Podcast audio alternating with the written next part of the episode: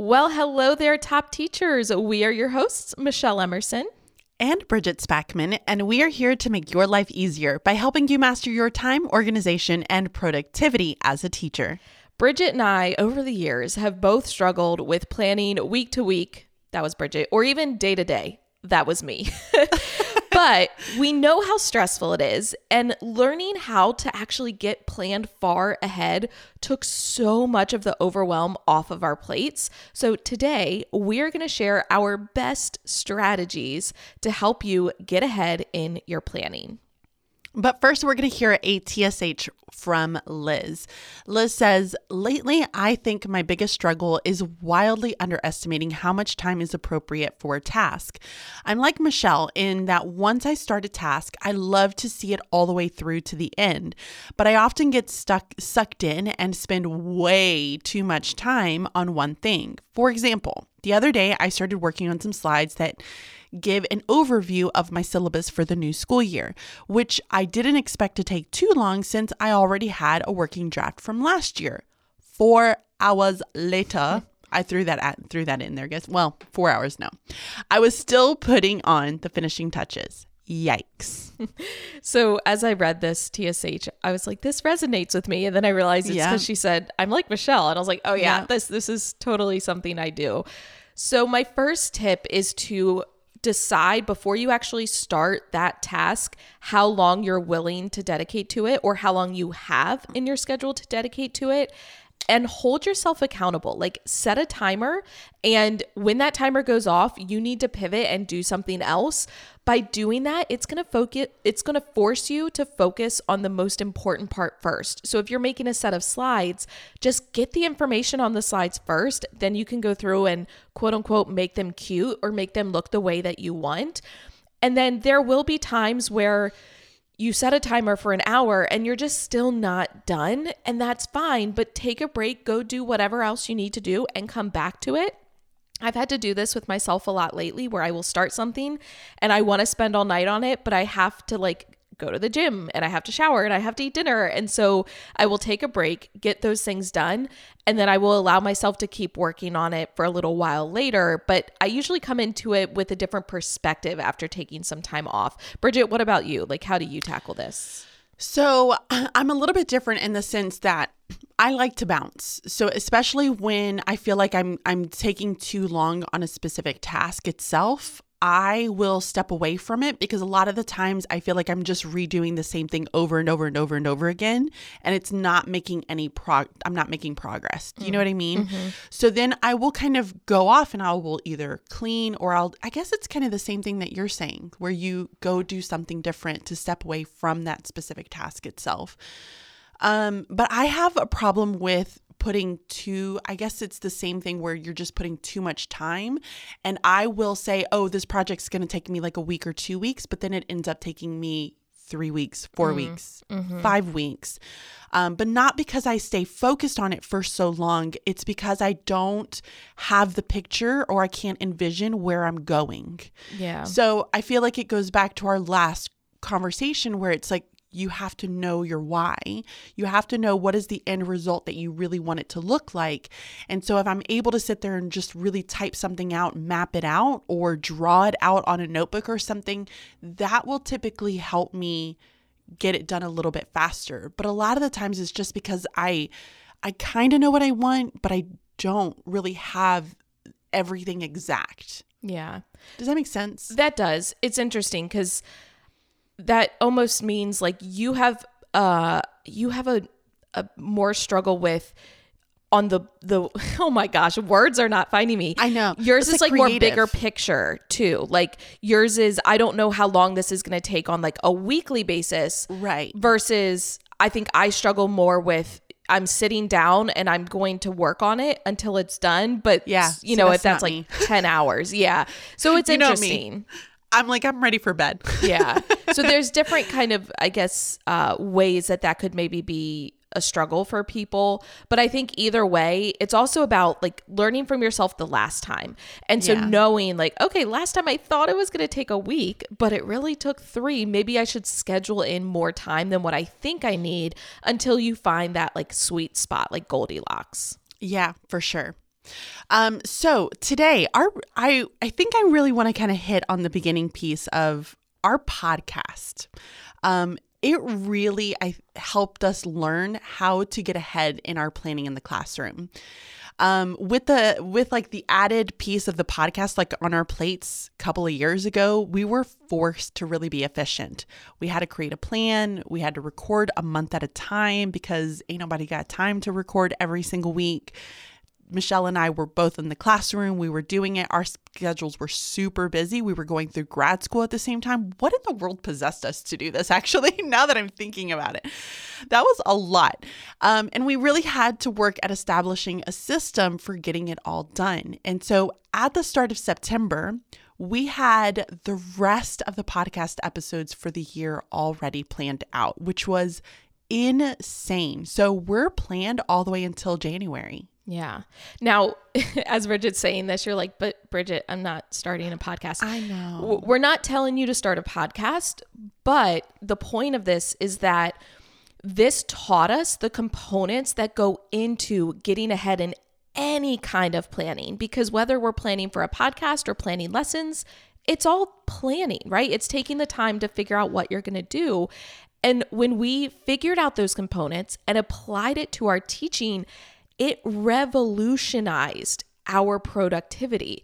So, in this episode, we're going to share five strategies that we learned through personal experience that yep. you can now use to get ahead in your planning.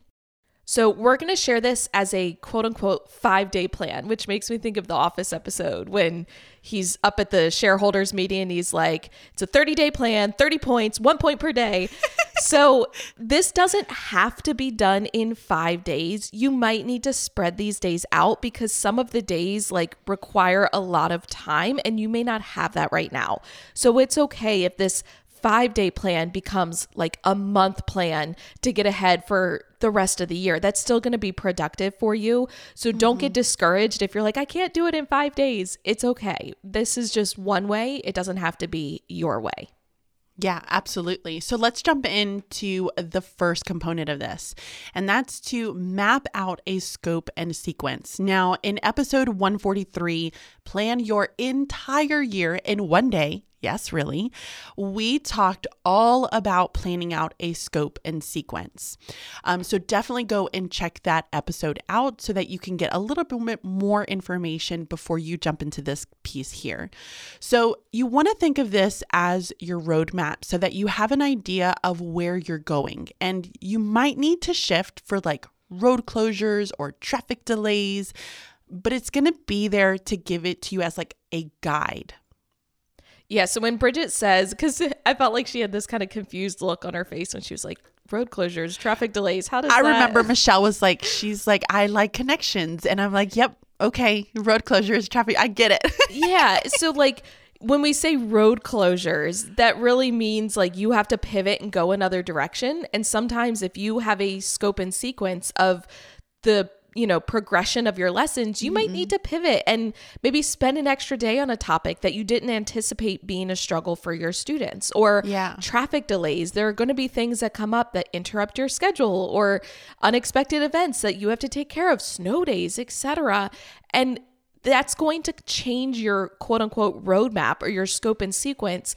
but it's still there as a guide. And so you can still reference it and just make small changes as needed. When you know where you're going, when you know that final destination, it is so much easier to plan those little steps along the way.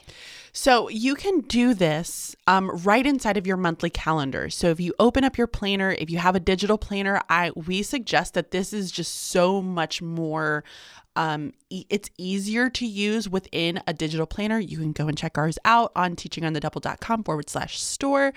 Um, but if you do this digitally, it's going to be easy for you to shift things around if needed. So on your monthly calendars, you're going to start to create this scope and sequence where you're going to just take a day, sit down, and look at what is the year going to look like? Where am I going? And again, if you want to have a more detailed idea of what this looks like, go back and check out episode 143 Plan Your Entire Year in One Day. Yes, really. Now, we're going to take a quick break, but when we come back, we will discuss that second step. So, this is going to be day two of your five day plan in order to get planned ahead.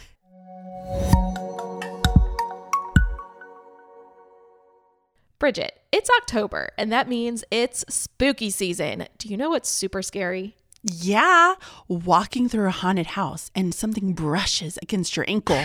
well, yeah, that too. But also, this is your last chance to grab our 2022 2023 digital teacher planners before they're gone forever. Oh, that is scary.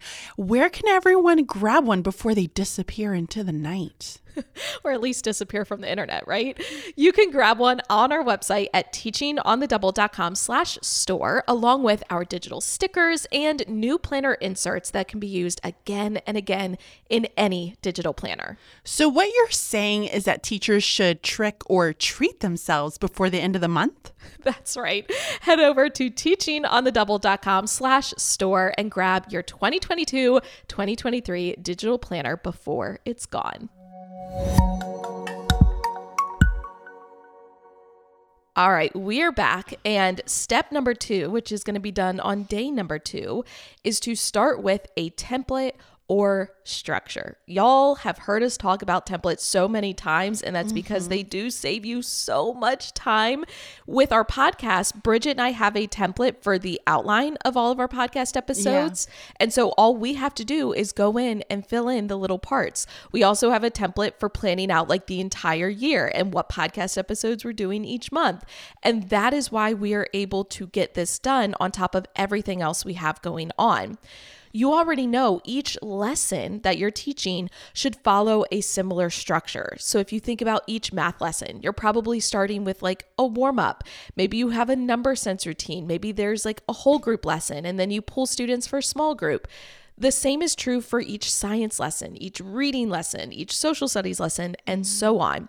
Once you have this structure determined, you know exactly what parts you have to plan. You're not starting with a blank slate. Instead, you have this template or this structure, and that's going to speed up the planning process. I definitely think of it like a plug and play, right? Like mm-hmm. once you have it, you just put the little things, the little changes every single week, but that's all that you're really doing. Yep. So this is really going to make things go so much more faster for you. And you can create a template for your actual planning, but also for each component of your lesson. So, some examples are like your slide templates, your organizers. Um, we have created a whole set of lesson planning organizing templates that are inserted into any digital planner, but our digital planner is the best. Uh, we also have like the unit planning inserts that you can use as well. So, definitely go and check those out out because we think that it's going to completely revolutionize the way that you plan, having it all in one little space. You can see those in um, our store, which is teachingonthedouble.com forward slash store. now, we also have an episode, episode 140, which is called The One Thing Holding Your Lesson Planning Back. And here is where we really talk about establishing a structure so that way you know exactly what you're going to be teaching each day. So spend one day deciding on the structure for each of your subjects and creating planning templates and any other templates that you might need to make your planning time go so much quicker. So, just to review really quickly, day one is when you're mapping out that scope and sequence. Mm-hmm. Day two is when you are creating a structure for each subject that you teach and creating those templates that are going to go along with it. Step three, or day three, is to utilize batching. Now, we have talked about batching a lot, but we've actually never gone into depth, or at least not the level of depth that we want to go into. So stay tuned for our next episode. It is going to be Batching 101. However, if this is the first time you're hearing that term, batching is when you complete the same task, but you do it for multiple things all at once. So think about it like laundry. Instead of washing one sock at a time, first of all, you would have time to do nothing else in your life if that's nothing. how you did your laundry. Instead, you're going to wait until you have a whole basket or like three or four baskets, no shame, mm-hmm. and you're going to wash it all at one time.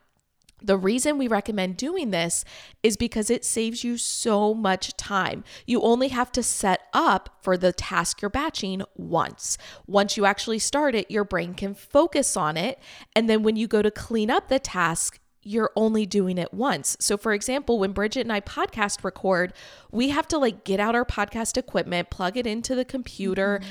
That takes time. It's not a lot of time, but if we were to do that on a weekly basis, over time, we would be wasting all of that time. I've used the word time like 10 times, but you know what I mean. There, you did it again. I know. I knew it was coming. You would waste time with setting it up and then cleaning it up. And plus, Bridget and I can sit here and record four to five podcast episodes and keep our brain focused on it rather than only doing one at a time. I just feel like that's not utilizing yeah. our brain to its full capacity. Well, if you would if you would think about it, like if we did a podcast episode every single week. That would be us like sitting down, planning out the podcast episode or coming up with the idea first, then planning out the podcast episode and then recording it and then editing it and then doing that all over again I would feel overwhelmed. Mm-hmm. Do you know what I mean? I it would not make podcasting fun at all. Yep. if we did it that way.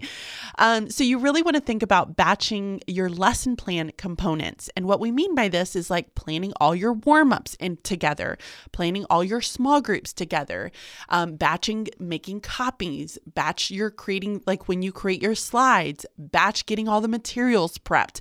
This way your brain is already focused on that specific task that you can do it across multiple subject areas. But because I'm just sitting here making copies of just everything, it's going to make it so much easier instead of me trying to plan everything and do everything for one subject area. It's a little overwhelming. Yeah. Now, if you need to, recruit some help.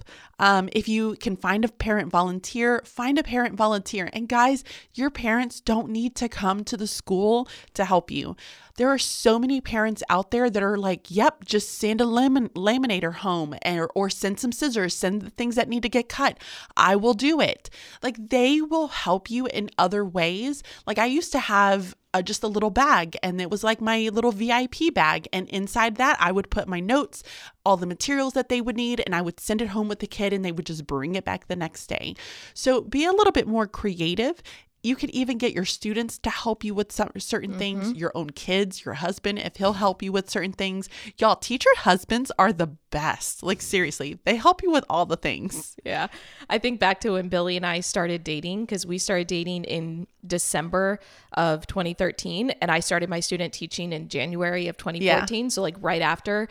And bless his heart, because there was one night I was student teaching in first grade and we were doing a shark unit. And I decided Aww. to make these shark hats using party hats and gluing little paper triangles to make the shark teeth in the front of it. Stop it. And he sat there. It was like midnight, and we're gluing these little paper triangles to make these shark hats. that is so cute.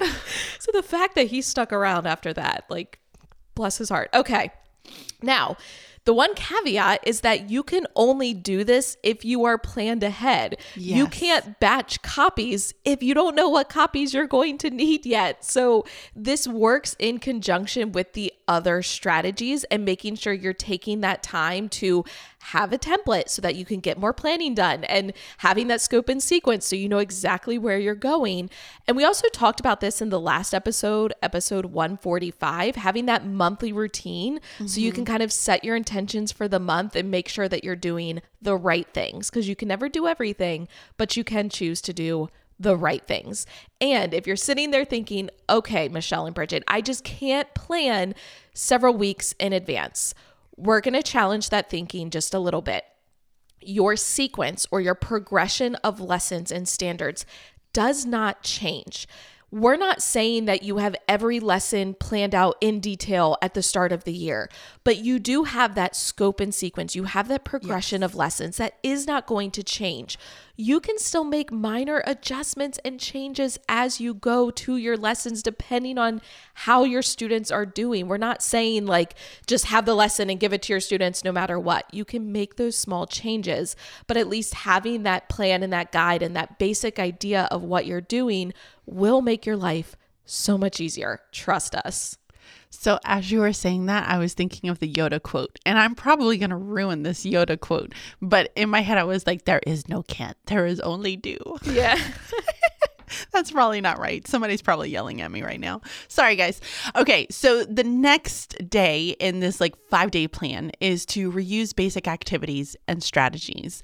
Now, we talked all about this in episode 141 Lesson Planning 101 How to Plan More Lessons in Less Time. Here's the thing, guys you don't need to reinvent the wheel.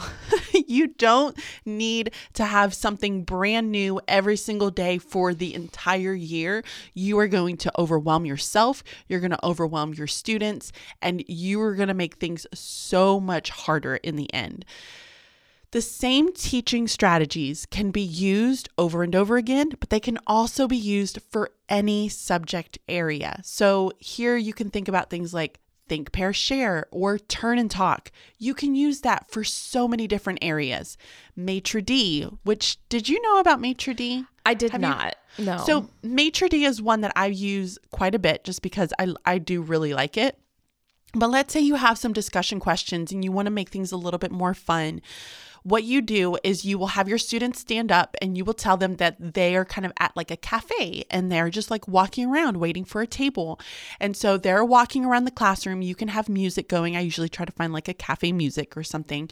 And then when the music stops, I will say table of table for three. And then my kids need to create a group of three and they have to do it with the kids that they're around, with hence the necessary of them walking around the classroom.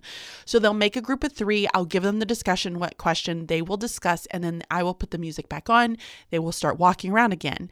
Then I might stop it and say table of two, and then I might either have them use the same discussion discussion question or give them a brand new one. It's just a different way of turn and talk or mm-hmm. think pair share. It, that's all it is. It's a different way of doing it. You also have the graffiti wall, which I think, Michelle, that was your idea. Yeah, and I've seen this done a lot of different ways. Basically, when students create a graffiti wall, it's where they're all just jotting down, almost like a brain dump, all of their thoughts and all of their ideas on a big sheet of like butcher paper. So mm-hmm. I know we always had rolls of butcher paper by like the art room or in the teacher's lounge. You can take these and put them up on the wall.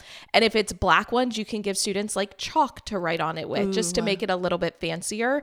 But you could also take these and put them at like student groups. And you can either have the students move from graffiti wall to graffiti wall. So maybe each one has a different question they're responding to, or yeah. you can have them stay in the same place and you can move the actual papers around. But then you just kind of go over them as a class. And it's great because students can kind of write their ideas on there almost like anonymously. And so because it's done so fast, like students just write down their ideas and then you discuss them as a class and they don't feel like intimidated to share in front of everyone. A great way to build like that background knowledge, mm-hmm. which is yep. fantastic. It's a great way of doing it. Um, another idea is to do four corners, which I'm assuming that this is just like the game. I've done a version of this, so you'll have to correct me, Michelle, if I'm wrong. But for four corners, you might have four different responses that kids can do. And so you can either put a question up on the board or have something where then they have to decide which corner is going to be that specific answer or how mm-hmm. would they approach it. And they would walk from one to the other. Am I yep. correct? Yep. Awesome. And I think it's easiest to label the corners like A, B, C, D or one, two, three, four. And then you just have a slide where you have like the question and then maybe the four possible answers listed yeah. next to each number. That way you're not like relabel that relabeling them every time. Yeah. And yeah. I've done ones where it's like agree um disagree mm-hmm. strongly agree strongly disagree like those are kind of another option i did that more in like a upper elementary realm just because it was like evidence that we were looking for. So, mm. yeah. And I would always kind of pit my groups against each other. So they would have to really defend like their corner. And so a lot of them, so for example, theme. If we were determining the theme for a story, we would maybe as a class discuss possible themes. We would narrow it down to four, and then the students would go to the corners yeah. and they would have to fight for their theme and wh- why they thought that was the theme of the story. And so they're pulling in that evidence. And like, I'd give them time to like meet together and they'd all like huddle and find their evidence. And then they're like coming at the other groups. And it's just. Love that. Can I steal that? oh, I'm going to go that. for it. Totally for using it. that. Um, so you want to spend an hour two creating lists of these strategies. And it could be lists like ways to practice a group, ways to build background knowledge, partner activities, independent activities. So create these individual lists, and you might even find that some of these activities will go for multiple categories, mm-hmm. which will mm-hmm. be even better. So if you need a template, this is when you create it now, and then keep all of those templates inside of a Google Drive folder so that way you can easily make copies and tweak them where you need to tweak them. When you're planning, you can reference your list and find a strategy that will work best. Or if you haven't used it in a while, to keep things like engaging and refreshing and like just easier on you. Yeah, I know when we sit down to plan, we sometimes forget about those activities. So having a yeah. list and being able to go, okay, I want my students to practice in partners. How can I make this more engaging? I know for mm-hmm. math, one of my favorites was rock, paper, scissors. Basically, I created a template that was just a one pager and it had two different sides. So one partner would have the left side, one partner would have the right side, yeah. and it would have a list of problems. So I would just change out the problems each time so the two students would do rock paper scissors. Whoever won got to solve one of their problems and they would go back and forth and they were trying to race the other person to finish all of them so but they, they had to play to win. Yes they wanted to win fun. Yeah. And like that was super easy. And I had a basic template. All I had to do was change out the problems. Like that, you know, saved me a lot of time and it was engaging for them. All right, template queen. I expect to see that one soon. I, yeah, I probably should get that one up. that would be fun. All right. So let's just recap one more time. Day one is when you are mapping out that scope and sequence. Day two is when you are creating the structure for your lesson and any basic templates that you would need for that, such as like slide templates or organizers. Mm-hmm. Day three, you're going to start batching some of those tasks. Day four, you're creating those lists of activities and strategies that you can use again and again and creating the templates that will go with it. So finally, day five, we're actually going to kind of take some of the pressure off you if you're feeling yes. a little stressed and overwhelmed Day five is all about giving your students more control. You have to remember teachers are facilitators of learning. Your students should be doing most of the work. And I personally think that not only applies to their learning, but also their role in the classroom. So make things more simple for you by having your students take on more responsibility. If you're going to have them play a game and maybe they have to cut out like cards for it, have them do that. It's going to be much faster for a class of like 30 kids to cut out these cards versus you cutting out 30 sets of them. So you give them the sheet, they quickly cut them out, and they start playing. You can also use student work samples. So rather than like trying, I used to do this, and I don't know if this was just a me problem, but if we were working on a writing assignment, I would make like a fake writing example to look at. Yes. No, like use ones that your kids have done and save them for the next year, right? Yes. Like scan it, put it in your Google Drive, and that way you have student work samples.